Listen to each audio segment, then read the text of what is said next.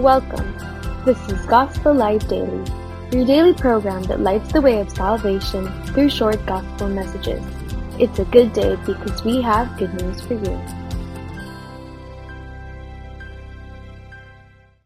Salvation and rewards, what's the difference?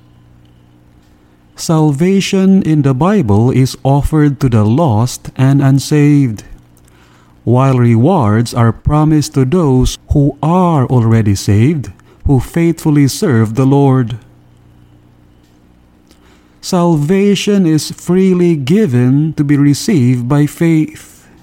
Romans 6:23, Ephesians 2:8 while rewards are earned through service. Matthew 10:42 and Revelation 22 verse 12. Salvation can be received now, John 6:47, while rewards are given by God in the future. Matthew 16:27. Salvation is eternal. Hebrews 9:12, John 3:16 while rewards can be lost. 2 John 1 8. Anything that can be earned by us can be lost by us. The only ones who can qualify in obtaining rewards are those who are already saved by faith in Christ. Do not confuse salvation and rewards. Many people erroneously think that salvation is a reward from God given on the basis of works.